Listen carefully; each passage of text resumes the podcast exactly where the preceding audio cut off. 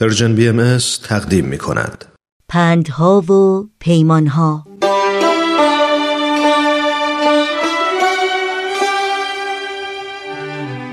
آنالیس ماری فرانک، معروف به آنا فرانک، در ماه ژوئن هزار و نهصد و بیست و نه میلادی، یعنی نزدیک به نود سال پیش، در شهر فرانکفورت آلمان به دنیا آمد. چهار ساله بود که به خاطر به قدرت رسیدن حزب نازی در آلمان همراه خانواده‌اش به کشور هلند نقل مکان کرد. در سال هزار و نهصد و چهل میلادی، در نیمه جنگ جهانی دوم، وقتی کشور هلند به دست نیروهای نازی ضد یهودی اشغال شد، آنا و خانواده او به همراه چند دوست یهودی دیگه در اتاقهایی در یکی از ساختمان‌های اداری پدر آنا پنهان شدند و بیش از دو سال در آنجا مخفیانه زندگی کردند. در همین سالها بود که آنا فرانک خاطرات خودش رو در دفترچه‌ای که روز تولد سیزده سالگیش هدیه گرفته بود به نگارش در آورد. وقتی مخفیگاه اونها فاش شد، نازی‌ها آنا فرانک و تعدادی از افراد خانواده و دوستانش رو به اردوگاه‌های مرگبار در آلمان منتقل کردند.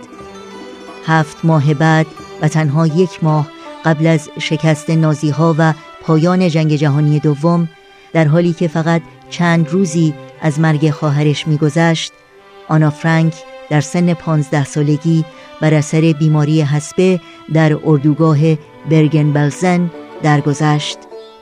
بعد از پایان جنگ، اوتو فرانک، پدر آنا و تنها بازمانده خانواده، به هلند بازگشت و دفترچه خاطرات آنا رو پیدا کرد و به یاد او با عنوان خاطرات یک دختر جوان به چاپ رسوند.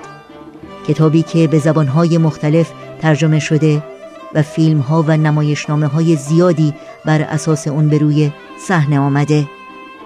ساختمانی که آنا و خانواده‌اش در اون پنهان بودند، امروزه یکی از پربازدید کننده ترین موزه های شهر آمستردام در کشور هلند به شمار میره و تندیس آنا فرانک در وسط شهر آمستردام تنین انداز یاد و پندهای اوست.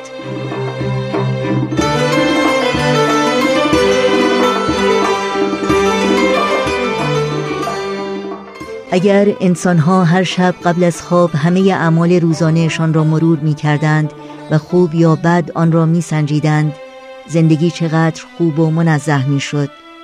در این صورت هر کس به طور خودجوش تلاش می‌کرد هر روز انسان بهتری شود و پس از مدتی بیشک پیشرفت‌های زیادی حاصل می‌شد.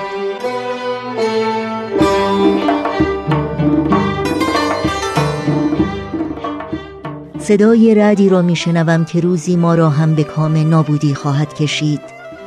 درد و رنج میلیون ها نفر را حس می کنم و به رغم همه اینها، وقتی به آسمان نگاه می کنم، دچار این احساس می شوم که همه چیز درست خواهد شد.